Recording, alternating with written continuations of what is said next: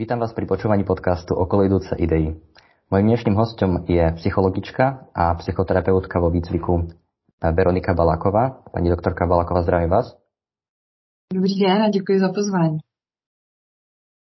Poďme si na úvod uh, vlastne priblížiť psychológiu športu ako obor. Ako sa vlastne dá vymedziť, alebo kto môže byť športovým psychologom? Mm-hmm. Tak eh, já možná začnu tou druhou částí vaší otázky. Kdo může být sportovním psychologem? Eh, v Čechách a na Slovensku je to trošku komplikované tím, že profese sportovního psychologa není úplně jako definována, není ustanovená, protože vlastně přímo neodpovídá eh, proces vzdělávání, který by vedl tady k této profesi. To znamená, sportovním psychologem se může stát ten, kdo má vystudovanou jednooborovou, případně dvouoborovou psychologii, tím, že v rámci nějakého samostudia, dalšího studia se o, o tu oblast sportovní psychologie zajímá a vlastně s tou sportovní klientelou pracuje. V České republice to máme nastaveno tak, že eh, ten, kdo je členem Asociace psychologů sportu, tak eh, vlastně získává jakýsi ten status toho sportovního psychologa. A to, abyste se mohli stát členem asociace psychologů sportu, má jasně daná jako pravidla. Takže to je, to je jedna, jedna část. A co je teda vlastně sportovní psychologie? No je to, je to aplikovaná oblast psychologie, kdy se zabýváme tím, jak e, psychika ovlivňuje výkon sportovce nebo jedince vlastně při jakékoliv pohybové aktivitě ale zároveň nás zajímá také to, jak ta pohybová aktivita samotná ovlivňuje psychiku a třeba duševní zdraví a mentální stav toho, toho daného jedince. To znamená, ty poznatky té, toho, té vědy, toho oboru potom aplikujeme do té praxe při práci se sportovci. Uh, mal by být teda psycholog športu i bývalý športovec? Myslím si, že to je výhoda, když eh, vlastní zkušenost eh, se sportem na jakékoliv úrovni psycholog má, myslím si, že potom trošku s nás porozumí tomu, co se se sportovcem děje, co se v něm odehrává, když se mu po 155. prostě nepodaří nějaký cvik, nějaký prvek. Myslím, že je výhodou taky to, když eh, psycholog rozumí vlastně jakoby celé té oblasti ve smyslu i zabezpečení toho sportu, to znamená, jaké jsou organizace, svazy, rezorty, kdo může sportovce podporovat. A v neposlední řadě je taky fajn, když máte trošku povědomí i o té jako zdravotní stránce, o té, o té medicínské, když trošku rozumíte tomu, jak to tělo funguje. Protože často potom pracujeme v jako multioborovém týmu a mluvíme i, i s lékaři a s fyzioterapeuty, tak eh, je dobré vlastně trošku rozumět a, a, a vědět, jak, jak co s čím vlastně souvisí. Na druhou stranu uh, mám tu zkušenost, že někdy může být nevýhodou ta vlastní sportovní zkušenost, protože trošku můžete sklouznout do role spíš trenéra nebo toho rádce, a, a začnete víc vlastně tomu člověku radit, co a jak má na tom hřišti nebo na té dráze dělat, což už potom vlastně do kompetencí toho psychologa úplně nepatří. Takže někdy to může být tak jako nevýhodou a je potřeba si na to dávat pozor. Ale jinak si myslím, že je to fajn, když tu zkušenost psycholog má. Hm, je to akože táto pozícia toho psychologa ešte je to niečo, čo sa chcem v rozhovor dotknúť. A vy, pani doktorka, máte skúsenosť aj zo štúdium v zahraničí, alebo stretávali ste sa s oborom psychológie športu v zahraničí. Mm. Ako je to vlastne s, tým, s týmito kompetenciami alebo definovaním tohto mimo Českú republiku? A keby ste to mohli porovnať alebo mm. nějak dať do... Určitě. Rozdíl je v tom, že v jiných zemích existují přímo studijní obory. To znamená, že opravdu, když se hlásíte na vysokou školu, tak si dáte přihlášku na obor sportovní psychologie ať je to nevím, v Německu, v Anglii, severské země. Tam přímo ty studijní obory existují. A co tam ještě navíc existuje, tak je uh, systém nějaké certifikace. To znamená, že i když vystudujete ten obor, případně vystudujete obor jako jednooborovou psychologii, tak následně je dáno ještě, co musíte splnit, jakou musíte mít praxi pod, pod nějakou supervizi, pod nějakým dohledem, a potom vlastně se teprve můžete ucházet o nějakou tu certifikaci.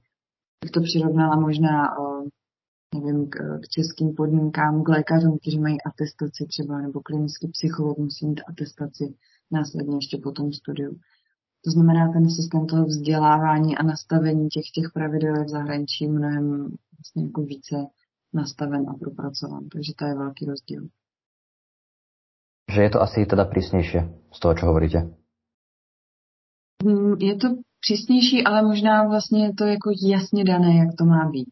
Jo? Že, že v českých podmínkách občas narážíme na to, že to není úplně jasně stanoveno a potom i sportovci, trenéři, ale i rodiče uh, jsou trošku zmatení z toho, komu zavolat, koho si přizvat, kdo je kompetentní, kdo není kompetentní, uh, jo? kdo má za sebou skutečně nějaké to, to vzdělání odpovídající té profesi a kdo ho nemá. To znamená, potom může být problém v tom, že v praxi setkáváte s lidmi, kteří se nazývají různými poradci nebo mentálními trenéry a, a tak vlastně jako fušují do té naší práce, i když třeba nejsou tím odpovídajícím způsobem vzdělání pro tu, pro tu práci. A myslím si, že můžou, ne vždycky, ale můžou někdy taky eh, tím lidem třeba uškodit, což, což je problém. Takže v tom zahraničí myslím, že je to víc tak jako vyspecifikováno a je to jasnější i pro, pro ty příjemce, pro ty případné zájemce o tu službu, aby se zorientovali. Mm, rozumím, rozumím. A keď prejdeme vlastne k vašej praxi a povedali ste v tej krátkej definícii oboru, že vlastne vyrovnáva sa s tými psychickými nárokmi, ktoré sú na mhm. športovca mm-hmm. alebo na jedinca kladené. Mm-hmm. Dajú sa nejak rozdeliť, ale ako, ako by ste priblížili, aké všetky tieto nároky môžu existovať, psychické nároky na športovca. A potom, e, ako vidíte rozdiely, či je to profesionálny športovec, alebo ten rekreačný? Mm-hmm. Mm, myslím, že to, co mají společného v rámci těch psychických nároků, tak je to, že každý ten sport, každé to odvětví klade určité psychické nároky na toho jedince, který ten sport vykonává, ať jste teda profesionální sportovec nebo ten hobby sportovec. A to v tom smyslu, že podle typu té disciplíny musíte umět třeba pracovat se svojí pozorností, s koncentrací. Když se budeme bavit, nevím, o tenistech, o, o golfistech, kde je potřeba dlouhou dobu vykonávat vlastně tu činnost, podávat to úsilí, tak musíte mít dobře rozvinutou tu dlouhodobou pozornost nebo tu dovednost té práce s tou pozorností. A když se pak budeme třeba bavit, já nevím, o, o sprinterech a o jiných typech sportu, které trvají kratší dobu, tak tam je to zase o té jednorázové koncentraci teď a tady v těch 10-20 vteřinách a pak už nic není. Takže každý, každý ten sport má ty svoje, ty svoje nároky, ať, ať jste na jakékoliv úrovni. Každém, když se budeme bavit třeba o tenise, tak eh, pro všechny, kteří hrají tenis, je docela náročné eh, dát třeba druhé podání. Jo. To znamená, když to první zkazím, nejde, nejde do toho vymezeného místa, tak se potřebuji znovu skoncentrovat, potřebuji si dodat znovu nějaké sebevědomí a vlastně odehrát to kvalitně, ten druhý servis. Co to mají všichni stejné, že jo? ať jste profík nebo ten hobby tenista. Vyrovnávání se s nějakou právě chybou, s tím, že jsem něco nezahrál tak, jak jsem chtěl. To je taky vlastně takovou uh, odvahou. Když pojedete na kole, tak uh, můžete mít strach třeba z rychlého sjezdu z kopce. To mají i ti profi cyklisti, ale i ti, i ti hobby cyklisti. Takže tam ty, tam ty témata si myslím, že jsou velmi jako podobné. Jo? A plynou z povahy toho sportu jako takového. Co asi se potom přidává u těch profesionálních sportovců, tak je mm, tlak na výsledek. To znamená výsledek, který mi umožňuje získat nějakou finanční třeba podporu, protože už je to moje práce a já potřebuju tou prací vydělávat, získávat obživu, tak musím podávat dobré výkony a musím dosahovat požadovaných výsledků. A když jich nedosahuju, tak ty finance nemám, protože jsem třeba vyřazen z nějakého toho klubu, toho spolku, toho rezortu a nemám tu finanční podporu. To se potom hodně těžko trénuje když, eh, když si musíte ještě tu obživu vlastně získávat jinde. Takže ten tlak na ty výsledky je velký. A to, co asi se v tom profesionálním sportu často objevuje, je to, že sportovci jsou hodnocení na základě těch výsledků, ale ve smyslu toho, jaký jsou lidé. To znamená, že ta laická jako veřejnost, když je sportovec úspěšný, má ty super výsledky a vozí ty medaile, tak vlastně toho sportovce nějak jako opěvuje a říká, jo, tak ten je prostě skvělý, to je bezvadný jako člověk. A ve chvíli, kdy ty výsledky nemá, tak jako by ztrácel na té svoji osobnostní hodnotě a, a pohledem těch, těch diváků nebo těch fanoušků se může jevit jako někdo neschopný, někdo nemožný, no, jako někdo, kdo, kdo teda vlastně za to nestojí. Takže to si myslím, že je další faktor, který, který může vytvářet ten tlak a, a ty psychické nároky. No a když jsme u toho profesionálního sportu, tak samozřejmě média. V tom smyslu, že sportovec je vidět, je slyšet, píše se o něm, dělají se s ním rozhovory, a dělají se s ním rozhovory bezprostředně po výkonu, který třeba se úplně nepovedl, nebyl úplně zdařilý a teď ten sportovec o tom musí nějak referovat. To znamená, jste vystaven té situaci, že musíte mluvit o něčem, co vám je velmi nepříjemné, ve chvíli, kdy vám je velmi nepříjemně. A z té praxe vím, že někdy už fakt toho, že až do závodím budu muset dát ten rozhovor, toho člověka znervozňuje a vytváří ty obavy ještě před tím samotným výkonem.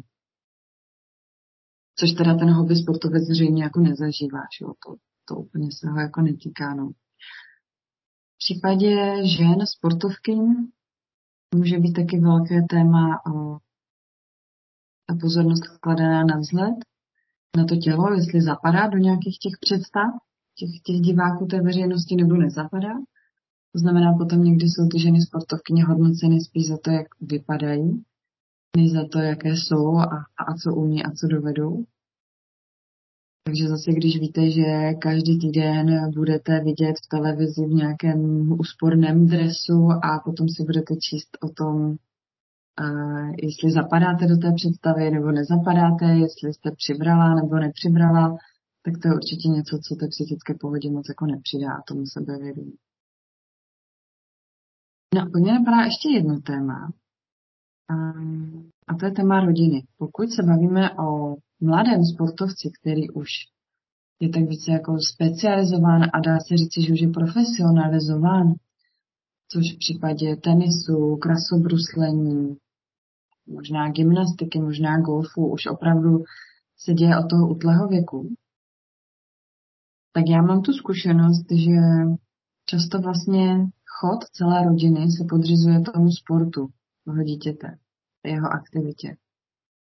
To znamená, veškerý volný čas tráví rodiče tím, že to dítě vezou na závody, na tréninky, jsou tam s ním, dovolené se podřizují nějaké termínové listině, často je dovolená součástí třeba soustředění. A to dítě, i když to třeba nemusí úplně zaznít v té rodině, tak ale začne vnímat, že ty rodiče investují svůj čas a finance mě jako tomu dítěti, jako tomu sportovci a třeba taky na úkor mého sourozence, který prostě tu, tu profesionální dráhu nastartovanou nemá. Takže dítě potom nabývá dojmu, že by to těm rodičům mělo splatit. Když oni do mě investují tolik, tak já bych to měl teď zúročit a já bych měl teď předvést ten výkon což je obrovská zátěž na psychiku toho dítěte. Můžou nastat nějaké sourozenecké i, i rozpory, že zase tam je i to, že hele, brácha segra na mě žádí, nadává mi, vyčítá mi to. A to dítě ale moc nemá jako kompetence na to s tím něco dělat, že jo? To je spíš odpovědnost těch rodičů, jak nastaví tu, tu rodinnou atmosféru. Takže to si myslím, že může být taky docela jako důležitý aspekt, o kterém si myslím, že ne často se této souvislosti mluví. Ale nutno říci, že se to může týkat taky třeba dětí, kteří hrají na nějaký hudební nástroj, no? že to může být i v oblasti jiných těch zájmů, ne, nejenom toho sportu. No, takže, takže to jsou asi nějaká jakoby společná a rozdílná témata, které mě uh, k té vaší otázce napadají. Uh-huh. Uh-huh. Keď spomínali tie ženy, tak tam mi napadlo možno ako práve tie uh, rizikové športy ako gymnastika alebo atletika, kde je i ten tlak zo strany možno trénera alebo e, ako by to telo malo vyzerať pre, pre optimálny výkon. Mm-hmm. Uh, takže možno ešte aj tam je o, o to ten väčší tlak. Ale um, s tými médiami, keď ste hovorili, tak to ma, to ma, to ma zaujalo, že vlastne potom ešte keď ide o, o mladých športovcov, tak ešte mm-hmm. k tým médiám sa môže pridať práve ten tlak zo strany rodiny, ktorá mm-hmm. do neho ten čas investuje.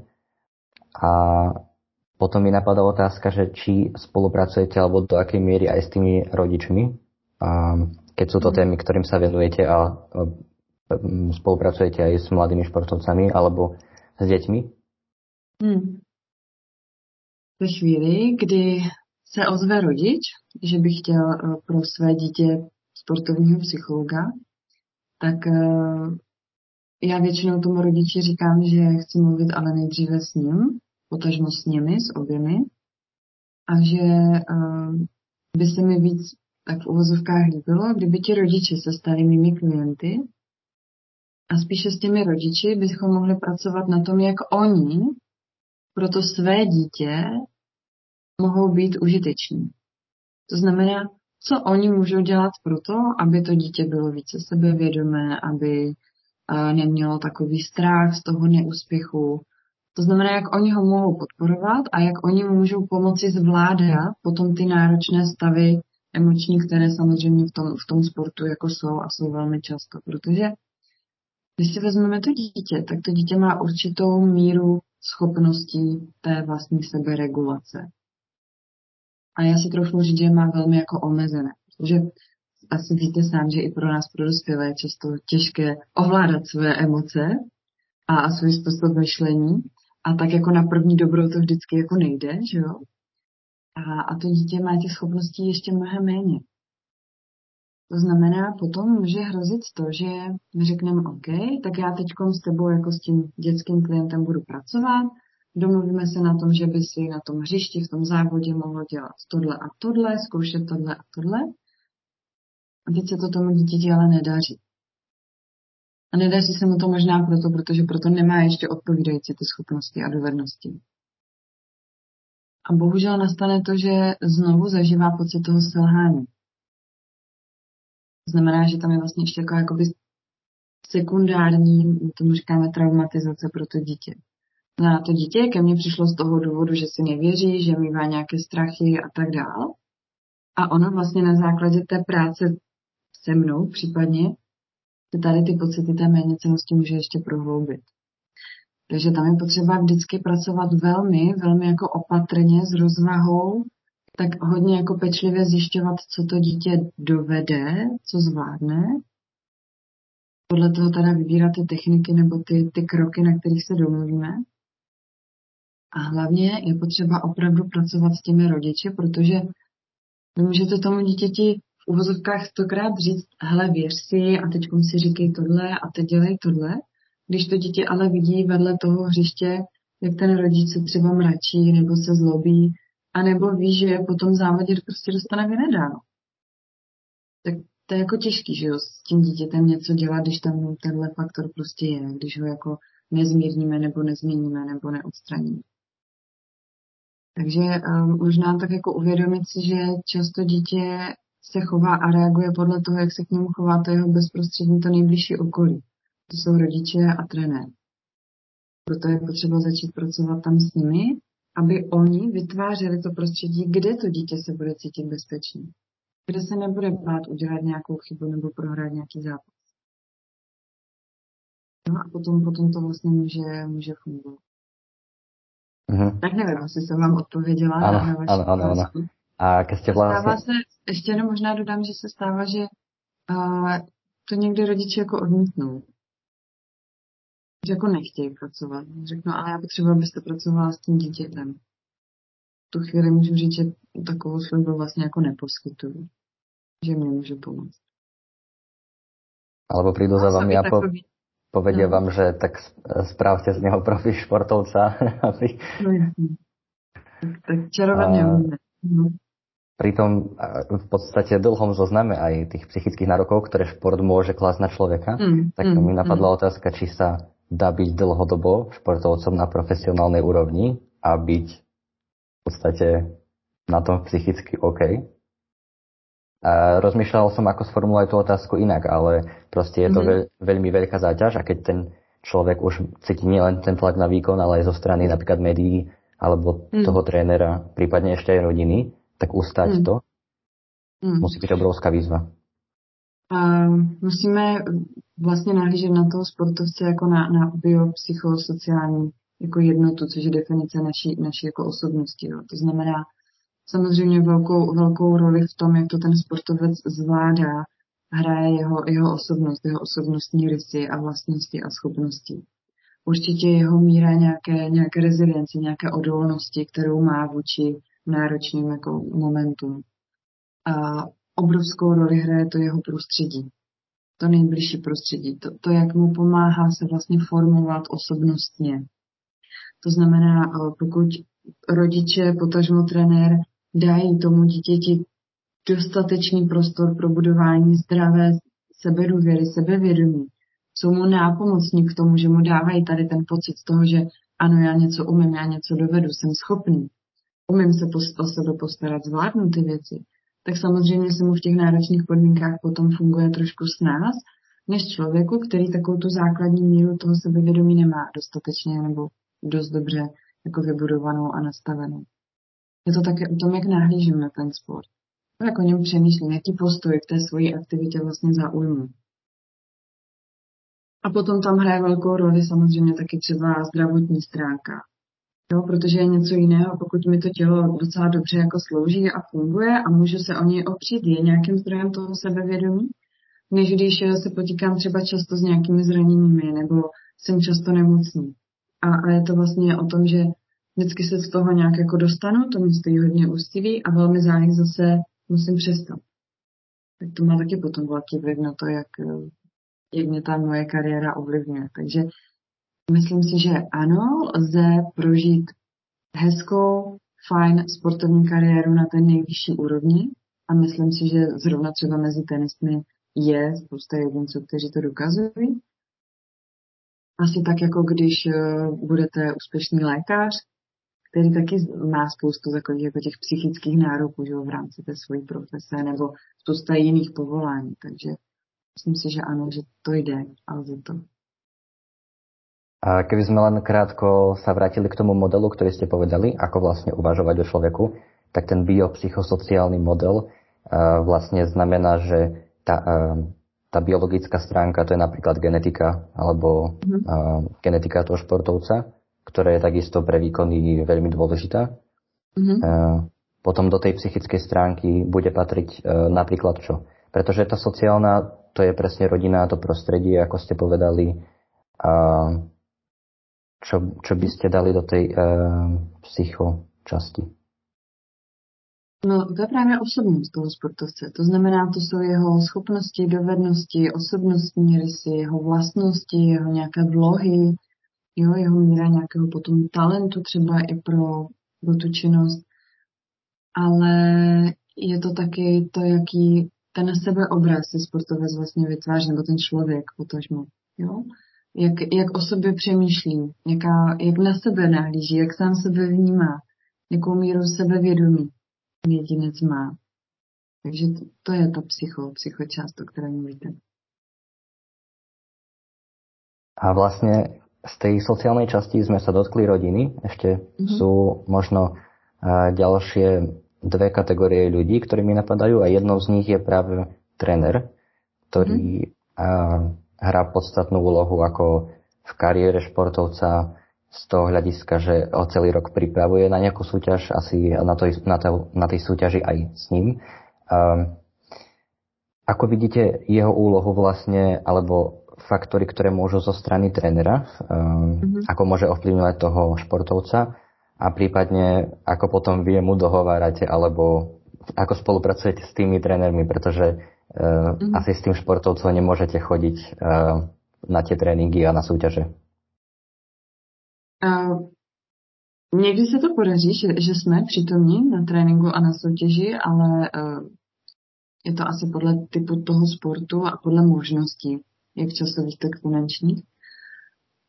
Ale je to taky podle té zakázky vlastně, kterou ten sportovec na nás má, na které se domluvíme, jo? že tady je strašně důležité si potom dobře vydefinovat, co má být tím naším cílem, na čem máme pracovat a podle toho potom i přizýváme toho trenéra nebo nepřizýváme. Podle toho potom jsme třeba s nimi na nějakých závodech nebo nejsme. Takže je strašně důležité tohle si pečlivě nějak jako nastavit, jo? Co, je ten náš, co je ten náš cíl. Ale abych se dostala k té vaší otázce, já možná uh, uvedu příklad.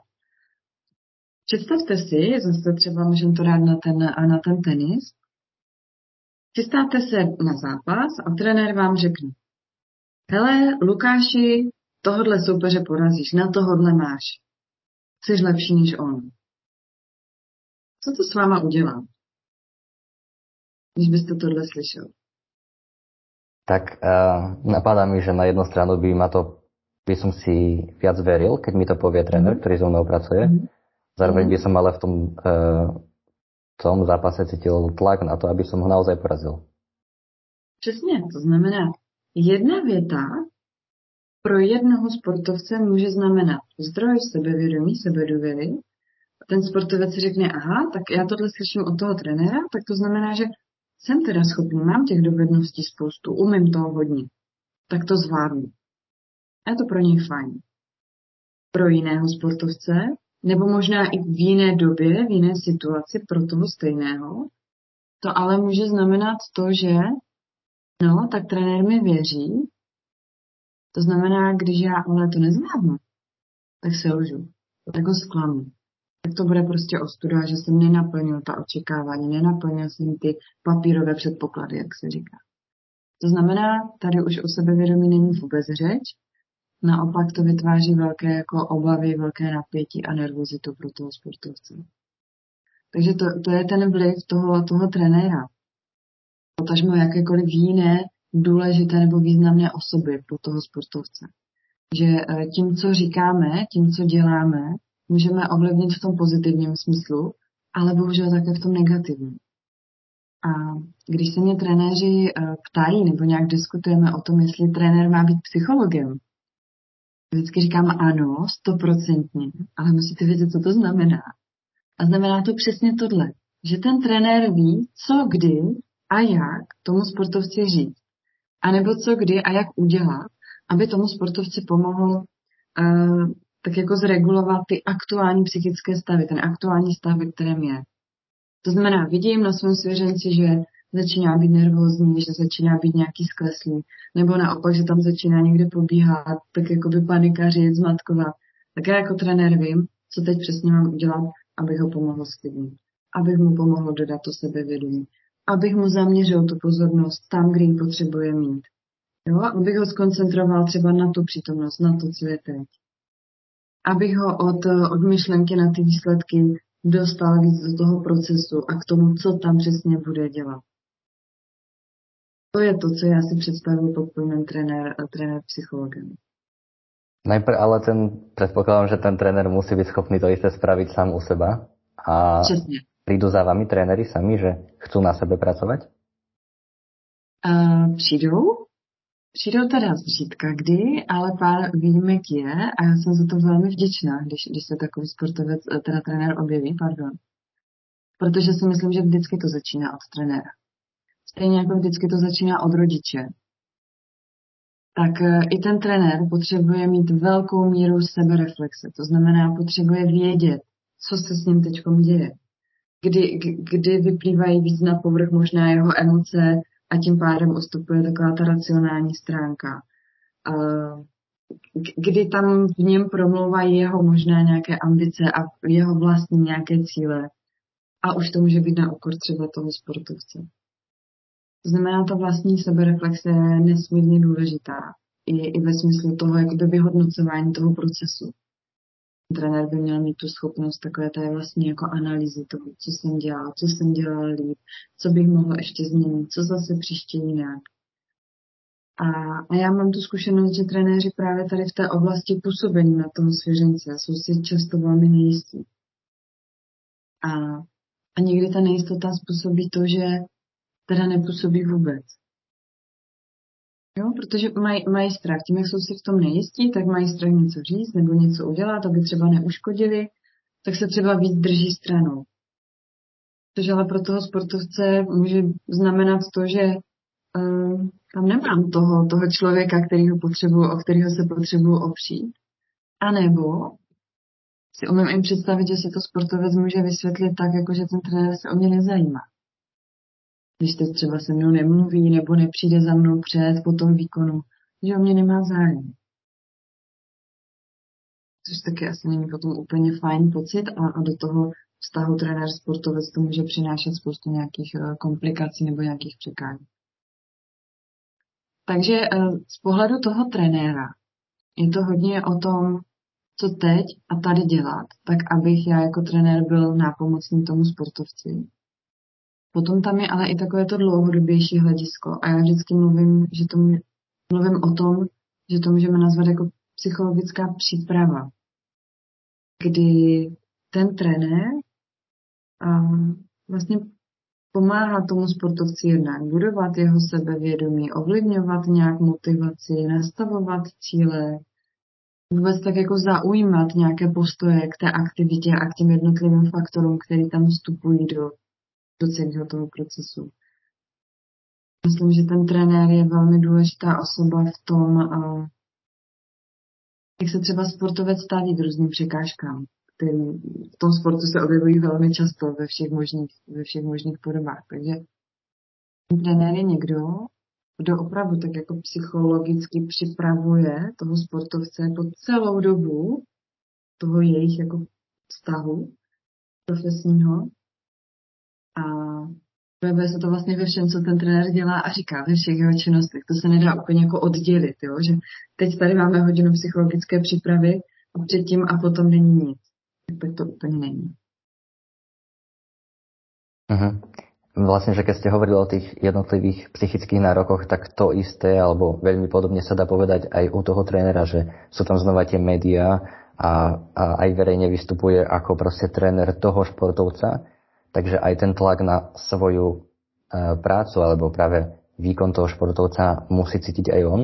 Ale nechcem to teraz stiahnuť ale na, e, na práve tú, e, tú úlohu tých trénerov. Každopádne mi napadá, že či sú podľa vás oni dostatočne pripravení vzdelaním na túto úlohu, pretože no, či ako majú dostatočnú tú prípravu alebo nejaké tie výcviky, či by nebolo možno lepšie mať kontinuálne k tomu športovcovi aj ako psychologa počas celej tej ročnej prípravy. Ta míra, ta míra toho vzdělání je samozřejmě velmi individuální protože nějaký jako systematický eh, koncept funguje jenom v rámci toho trenérského vzdělávání, které je nějak jako odstupňováno, máte různé trenérské školy nebo úrovně, aspoň v Čechách to tak je. A v rámci každé té úrovně je nějaká hodinová dotace na tu, na tu psychologii, ale eh, co si budeme povídat, je to, je to minimum. Minimum toho času, který s tím tématem té psychologie ten trenér v rámci toho vzdělávání uh, jako je. Takže za mě ano, bylo by to fajn, kdyby i trenér mohl pracovat a rozvíjet se v této, v této oblasti. Problém je, že ne vždycky uh, to ten trenér považuje za, za důležité. Ne vždycky má na to finance a čas. A někdy, někdy vlastně se setkáváme s tím, že um, trenér může mít obavu k sobě toho psychologa pustit. Protože má takový vlastně předpoklad, že ten psycholog bude někdo, kdo mě jako trenéra bude kritizovat. A kdo třeba na mě bude házet vinu za to, že ten sportovec něco dělá nebo nedělá. To znamená, můžou mít i takovou zkušenost, bohužel negativní, možná, možná i z toho důvodu, že je spousta lidí, kteří se na tu pozici toho psychologa jako staví, ale nemají k tomu třeba to oprávnění nebo to vzdělání. Takže i ta obava jim může někdy bránit v tom, ano, tak jako navázat tu spolupráci. A nebo jednoduše mají pocit, že nehrajou tak důležitou roli v tom ovlivňování třeba, třeba toho sportovce. že někdy, někdy by to bylo užitečné, prospěšné, někdy víc, někdy méně. Je to taky zase z povahy možná té sportovní disciplíny, kdy v případě třeba cyklistů se často děje to, že ten cyklista s tím trenérem vlastně netrénuje, že trenér spíš jako sestavuje ten trénink, ten plán a ten cyklista už si sám podle toho potom jezdí a trénuje. Takže tam, tam ta spolupráce není, nebo ten vliv ne, není zase třeba tak velký jako u, u tenistů, kde jsou spolu denodenně a trenér ještě s tím tenistou je i na tom turnaji, je s ním bezprostředně před tím zápasem, po tom zápase. Takže i, i ta povaha toho odvětví si myslím, že hraje potom velkou roli v tom, jak moc je to důležité, anebo, anebo ne. Uh-huh. A potom ešte napadá jedna skupina ľudí, ktorí môžu hrať nejakú úlohu a to sú spoluhráči, čo sa týka tých kolektívnych športov. Dá sa to nejak mm. špecificky oddeliť podľa vás, alebo sú to znova tie veci, ktoré ste už spomínali? Práve tá komunikácia, um, ako a čo povie ten človek, akým spôsobom to povie, že to môže ovplyvniť tú psychiku toho človeka. Sú tam nejaké špecifika u spoluhráčov, alebo je to podľa vás ako to, mm, to, to, to isté? Pokud, eh, pokud pracuji s jedním členem týmu, to znamená, ten jeden člen chce se mnou pracovat, ten tým eh, kolikrát ani neví, že ten jeden člen pracuje s nějakým psychologem na těch svých vlastně mentálních dovednostech. Často se stává, že klient řekne, že ani trenér to nesmí dokonce vědět. Je tam, je tam ze strany těch sportovců někdy, někdy obava z toho, že by potom se stali třeba terčem posměchu, že by si vyslechli poznámky typu, no, tak to by ani ten psycholog nepomůže. To znamená, někdy je tam obava tady z těch jakoby negativních komentářů, takže je to čistě individuální záležitost toho jednoho sportovce. A tam se bavíme samozřejmě o věcech, které jsou pod jeho vlastní kontrolou. To, co on sám může ovlivnit, tak na tom, na tom pracujeme. Mm, a tak asi jako je to v životě, my neovlivníme to, co nám kdo řekne nebo neřekne, ale ovlivníme to, jak si to zpracujeme, jak si to přebereme. My se můžeme částečně na to připravit, můžeme si částečně možná i nacvičit třeba nějaké reakce. A, a můžeme jako psychologové toho klienta taky učit nějaké sociální dovednosti v tom smyslu, že když mi někdo řekne tohle, já můžu zareagovat takto. To znamená, ten sportovec může být jakoby sám kompetentní v tom, aby se s těmi ostatními vykomunikoval. Tohle mi nesedí, tohle mi nevo, nevyhovuje, tohle se mi nelíbí, když mi říkáte, spíš by mi třeba pomohlo, nebo mám rád, když. No, to znamená, potom, potom vedeme toho sportovce spíš k té vlastní jako kompetenci a zodpovědnosti si to vyřešit a vykomunikovat. Záleží samozřejmě na věku, že zase u, u nějakého mladého sportovce to až tak třeba nejde. A když jsme přizváni k celému týmu, jsme jako součást toho nějakého sportovního týmu, tak tam se potom s celým tím týmem pracuje také na té komunikaci a na těch vztazích. A, a co dělat, když se někomu daří, nedaří, jak ho můžeme pozbudit, jaké tam jsou ty role a podobně. To znamená, tam pak je spousta témat, které se v rámci celého toho týmu můžou řešit. Čiže ak som to správne pochopil, tak väčšinou vy pracujete podľa nejakej zákazky a nebýva pravidlom, že spolupracujete so športovcom alebo s týmom počas celého toho roku. Ten, ten čas té spolupráce je různý. Někdy eh, se sportovec eh, ozve se zakázkou, mám za dva měsíce mistrovství Evropy a, a chtěl bych tu psychologickou pomoc v tom smyslu, abych se dobře připravil, abych to zvládnul, protože to je pro mě extrémně důležité. Někdy ta spolupráce trvá celý rok, někdy trvá i dva roky. To znamená, opravdu záleží jako na tom, co, co si nastavíte, co ten sportovec, co ten klient chce. Možná je taky zajímavé to téma toho týmu, že v České republice nebývá úplně zvykem, že by nějaký sportovní tým měl svého psychologa a že by ten psycholog byl součástí toho toho realizačního týmu. To znamená, že by pracoval s tím týmem třeba skutečně celou tu sezónu. To jsou, to jsou většinou jako výjimky, to jsou takové rarity. Když mám tu zkušenost, že se pracuje i s těmi jednotlivými členy v tom, v tom jako týmu. No. Uh-huh. Uh, pani doktorka, my sme sa dotkli mnohých oblastí a to by bolo naozaj na veľmi dlho, tak uh, chcel by som vlastne, ako v praxi to vyzerá, prídem za vami s nejakým problémom. Mm. Uh, čo môžem očakávať, že sa bude diať? A jo, aby som bol možno konkrétnejší, a, mm-hmm. tak povedzme, že som rekreačný športovec, mm-hmm. ktorý má problém s tým, že už ho ten tréning prestal baviť. Mm-hmm. Chce, chcel by trénovať, vadí mu to, že uh, to nie je pravidelné, ale vidí, že má k tomu nejaký odpor. Mm-hmm. Takže asi strata motivace, keď by som to nějak zaškatulkoval. Mm-hmm.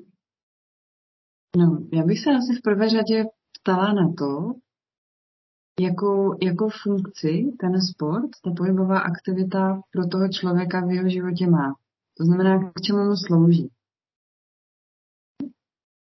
Jinak, jinak se dá taky zeptat, proč sportujete. A často, často vám člověk odpoví, no protože mě to baví. A tím se ale moc nedozvíme. To znamená, zkoušíme pátrat trošku, trošku dál, trošku hloubš. Tak to je určitě jedno téma. Druhé téma, kdy se to začalo dít, že vás to přestalo bavit.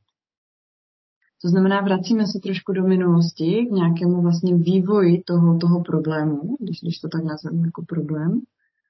A, a hledáme možná nějaké eh, spouštěcí faktory, nějaké okolnosti, které přispěly k tomu, že teď se mi nechce. A moje zkušenost je, často, když se nám nechce, tak se nám nechce proto, protože je nám v tom nějak nepříjemně. Prožíváme tam něco nepříjemného. A může to být, nechce se mi, protože se bojím, že tam v té skupině budu třeba nejhorší. Nechce se mi, protože uh, mě to bude zase bolet, budu u toho funět, budu pak rozlámaný celý další týden. To znamená, to, že se mi nechce, ta ztráta motivace může být spojená někdy i s tím strachem něčeho nepříjemného. Takže to jsou tři asi oblasti, které já bych na tom úvodním setkání zkusila s klientem probrat. A docela často musím říct, že se nám podaří najít nějaký takový ten, ten faktor, který to tak jako způsobuje nebo spouští tu nechuť. No a potom někdy už to samo o sobě, že člověk tomu porozumí, co se s ním děje a proč to tak je, tak uh, tu motivaci znova tak jakoby probudí, protože když vím, co mi dělá problém, tak zároveň i vím, co s tím můžu dělat. A když vím, co s tím můžu dělat, tak to samo o sobě mi dává tu motivaci k té práci. Ale ta moje zkušenost je, že když nevím, jsem v tom nějak ztracen, tak tak motivaci žádnou nemám a nemůžu se nikam vydat, protože nevím vlastně kam, když tomu nerozumím. Takže to, takhle by to asi nějak vypadalo a možná je fajn se připravit na to, že z každého setkání si klient odnáší nějaký úkol, nebo můžeme tomu říkat domácí úkol, můžeme tomu říkat domácí cvičení, můžeme tomu říkat domácí projekt, jakkoliv protože eh, nejvíc těch věcí se neděje na tom našem setkání, ale, ale potom vlastně v té situaci. Takže v podstatě na, v tom úvode našeho stretnutia alebo našej spolupráce vy mi dávate nejakú mapu alebo kompas, ako sa v sebe zorientovať. Vlastne, čo je ten problém a kedy nastal, mm. ak som to správne pochopil. Ano, společnými vlastně silami se snažíme o toto trošku jako rozplést. Jo, uvědomit si, co, co kde se děje, co hraje jakou roli, co mě jakým způsobem ovlivňuje. A někdy se může stát, že já nevím, vymyslím si příklad. Chodila jsem běhat nebo cvičit nebo jezdit na kole nebo na brusle a najednou se mi jakoby moc nechce, protože mám nového partnera a vždycky, když se vrátím domů z toho běhání, z toho ježdění, tak slyším nějakou poznámku, no tak to budeme mít studenou večeři. Teď, teď opravdu si jako vymýšlím. To tím chci říct, že ten faktor, který může ovlivňovat tu naši motivaci v nějaké činnosti, vlastně s tou činností vůbec nemusí souviset a může přicházet od někud zvenku. Nebo mám uh, spoustu projektů v práci. Opravdu nevím, kde mi hlava stojí, nestíhám. A, a mám strach, že za to dostanu nějakou sankci, když prostě něco jako nedodělám, no tak prostě jako nechci jít běhat. Protože musím to teď tady dodělat a dopracovat. Mám pocit, že to tu hodinu, kterou by mi třeba ten, ta pohybová aktivita zabrala, takže už to tu hodinu ten odklad nesnese, jako by nesnese. Že mi to ubere tolik času.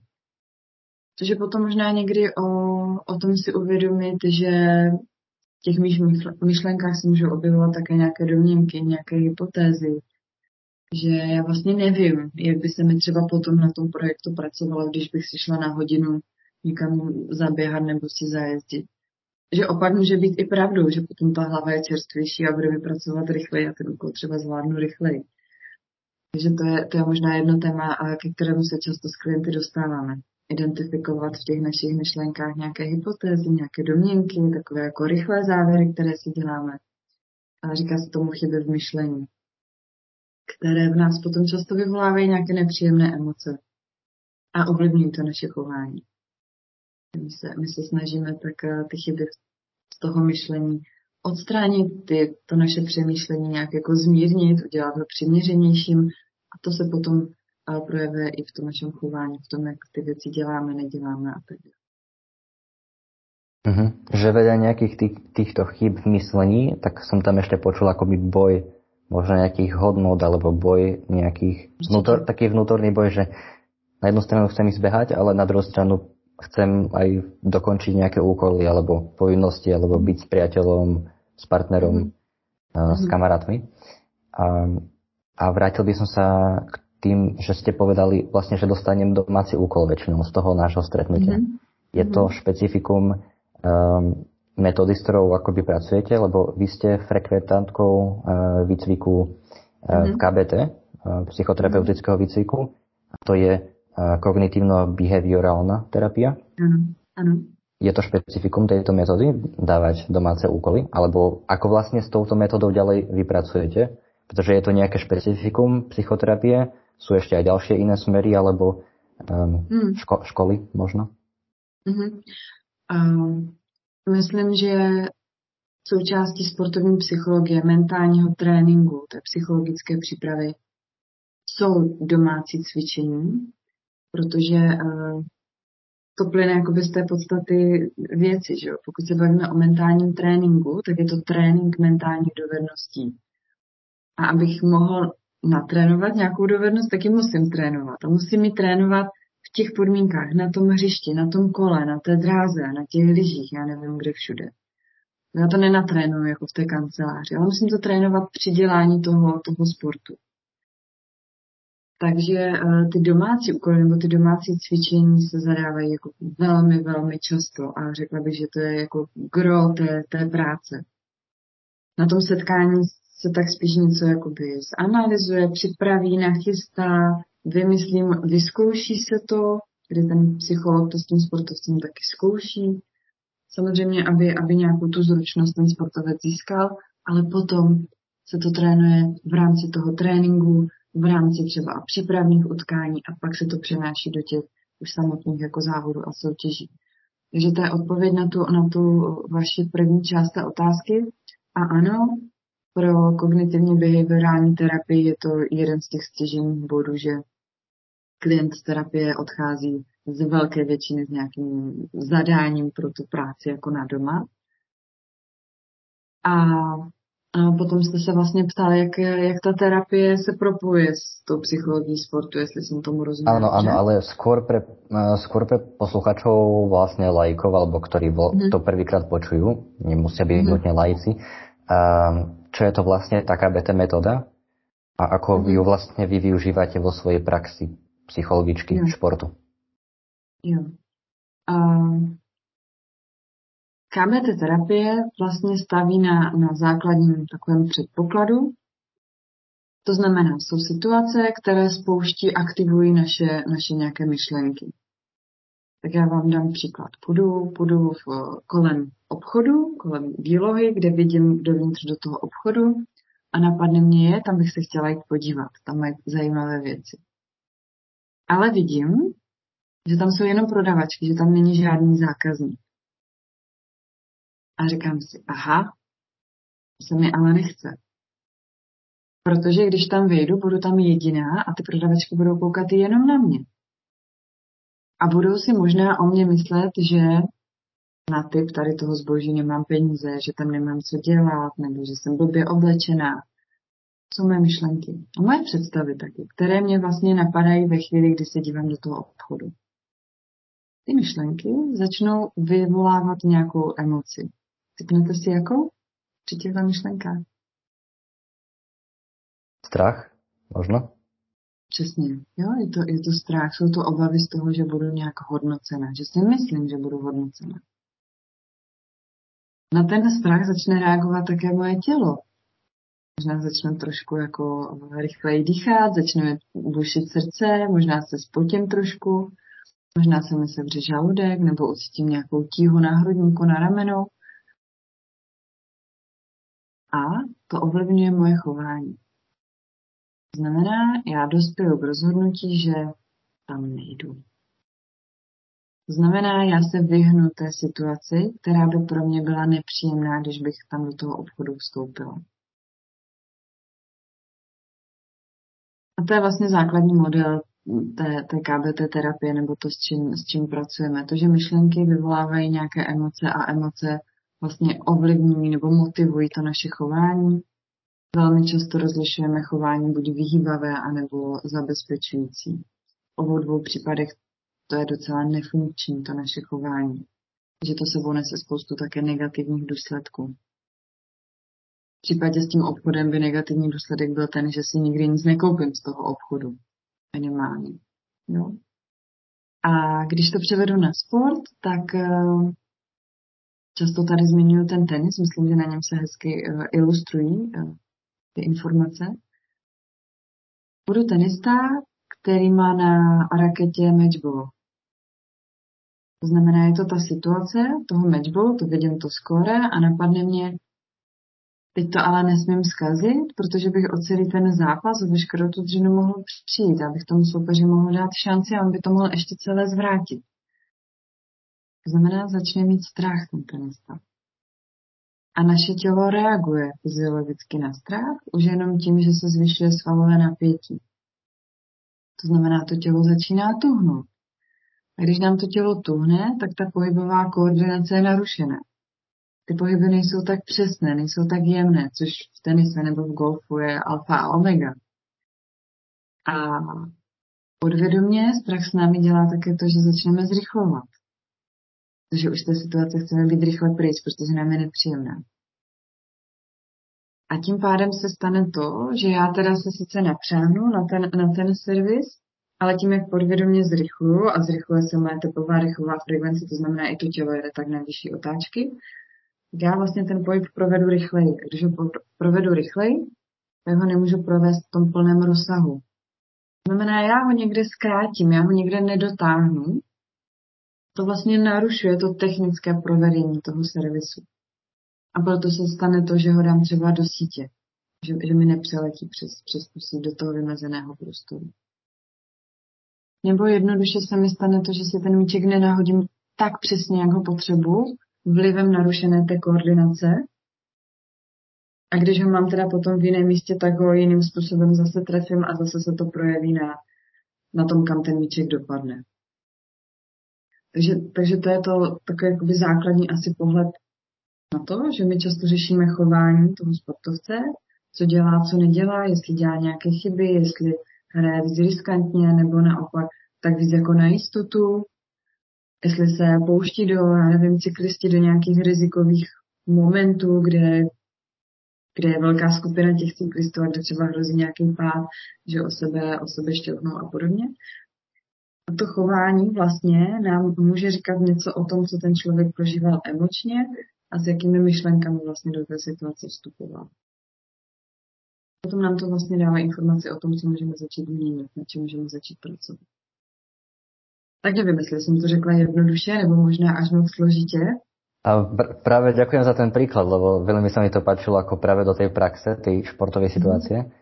A v tomto prípade ako ten športovec postupuje, alebo čo mu poradíte, ako napríklad ukľudniť sa cez nejakými dýchovými cvičeniami rýchlymi, lebo táto situácia, ktorú ste opísali, tak proste je v priebehu pár sekúnd, alebo možno proste pár minút, keď vidí ten výsledok a hrá sa ten zápas, alebo bojuje ten športovec radšej s tou myšlienkou a sú tam nejaké afirmácie, že proste zvládnem to, dám to.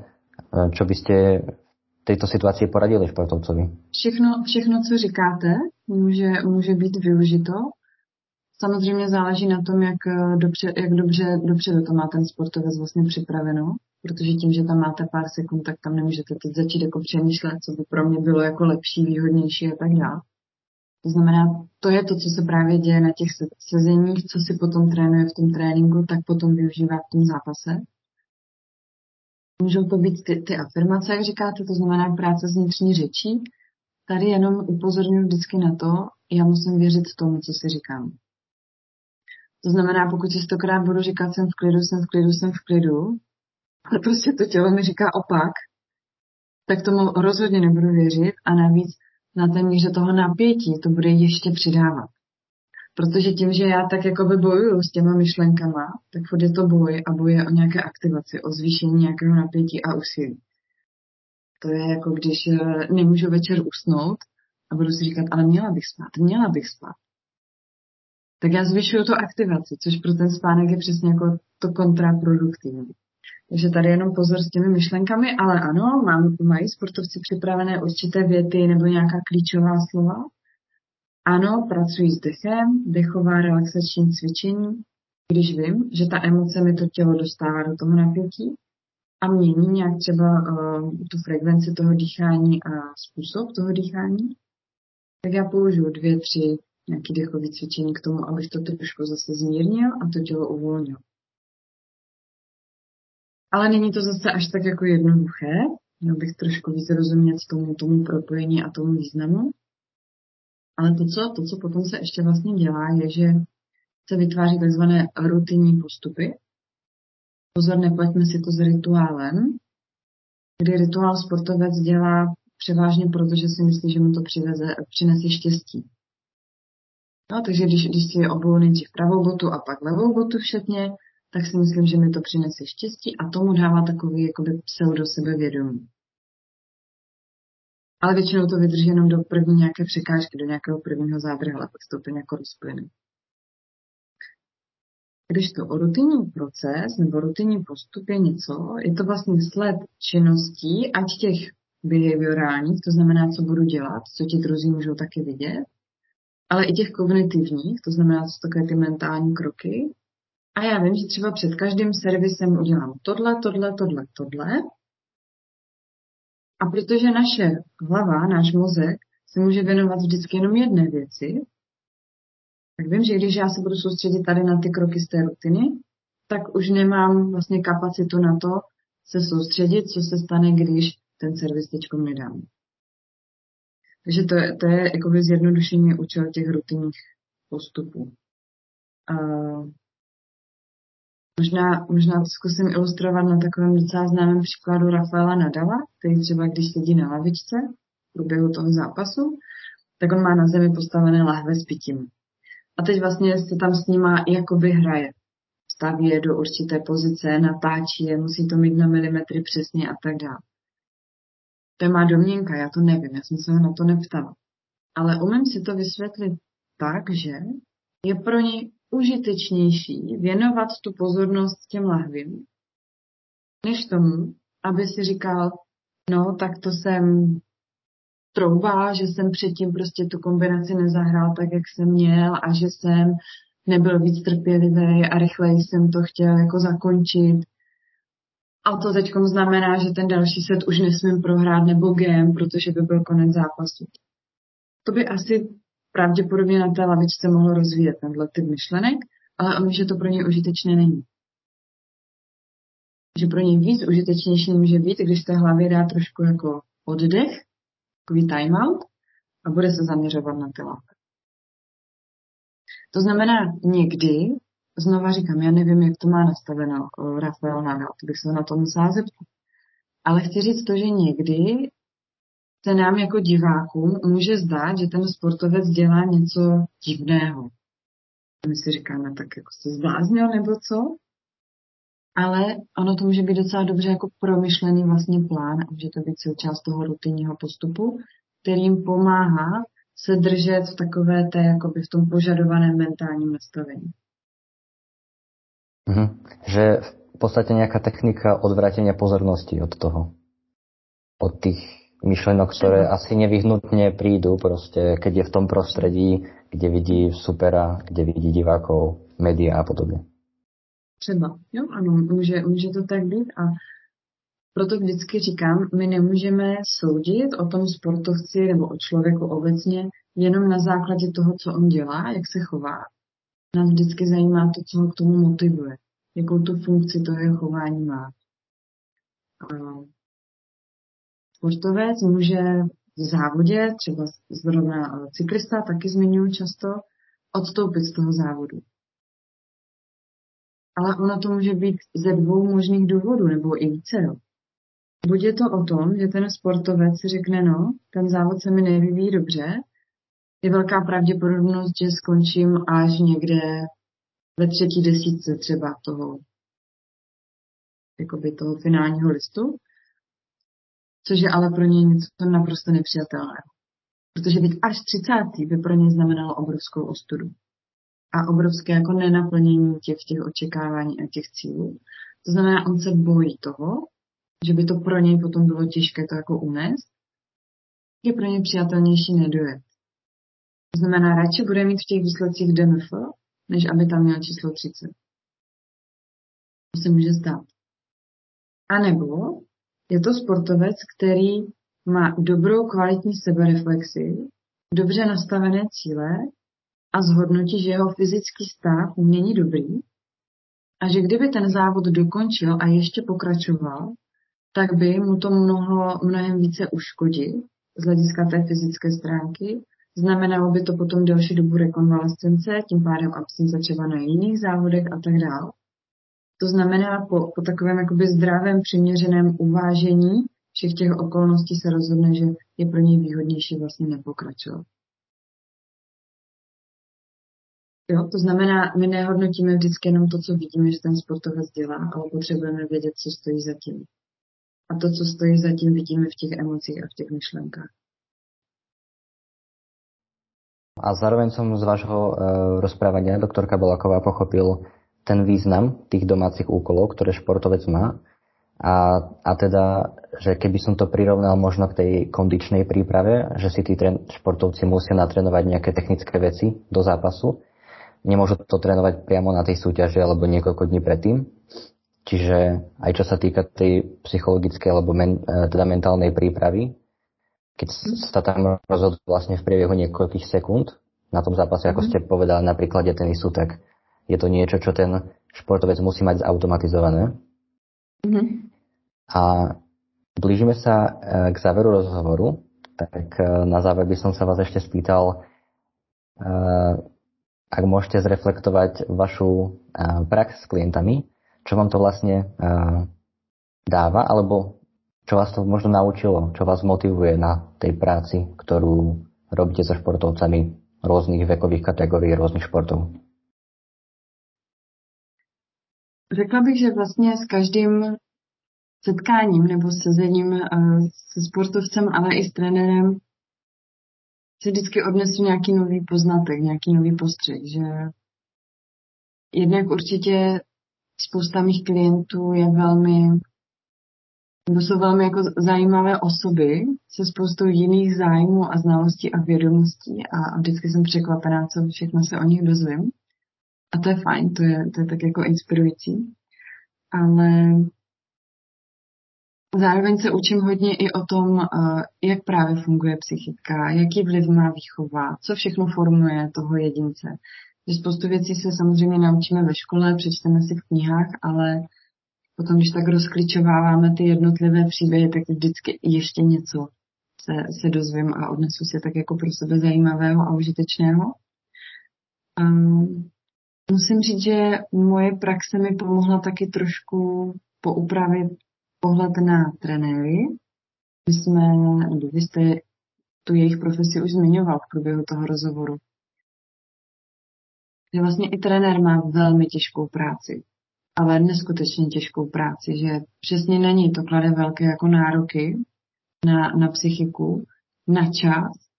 Často tu práci vykonávají taky na úkor eh, nějakého rodinného života a času stráveného s tou rodinou, což vlastně může přinášet další nějaké těžkosti a, a náročné momenty, kdy samozřejmě to z té rodiny potom třeba slyší a tak dále.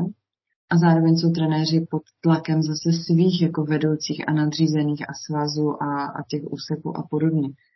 Takže oni jsou někdy tak často jako v pasti, že z jedné strany na ně tlačí, hele, musí s tím sportovcem udělat nějaký výsledek, z druhé strany ale mají taky omezené možnosti, oni taky neumí čarovat a a ne vždycky jde s tím sportovcem udělat nějaký top výsledek a přivést jako medaily. Zase narážíme na nějaké jako kapacity toho sportovce a, a, a pak třeba i nějaké jako finanční a materiální okolnosti, které tam hrajou roli a prostě když něco nemáte, tak to prostě jako nenatrénujete nebo trénujete hůř. Takže za to jsem asi vděčná, že, že ten pohled na ty trenéry trošičku se mi uh, změnil. No a určitě mám vždycky radost, když se mi podaří uh, někomu z klientů nějak pomoct. Když eh, třeba jenom v tom ohledu, že z toho setkání odchází s úsměvem a přišli bez něj. Nebo že odchází s nějakým větším klidem nebo s nějakým odhodláním se do něčeho pustit. Tak eh, to je vždycky taková největší odměna pro mě.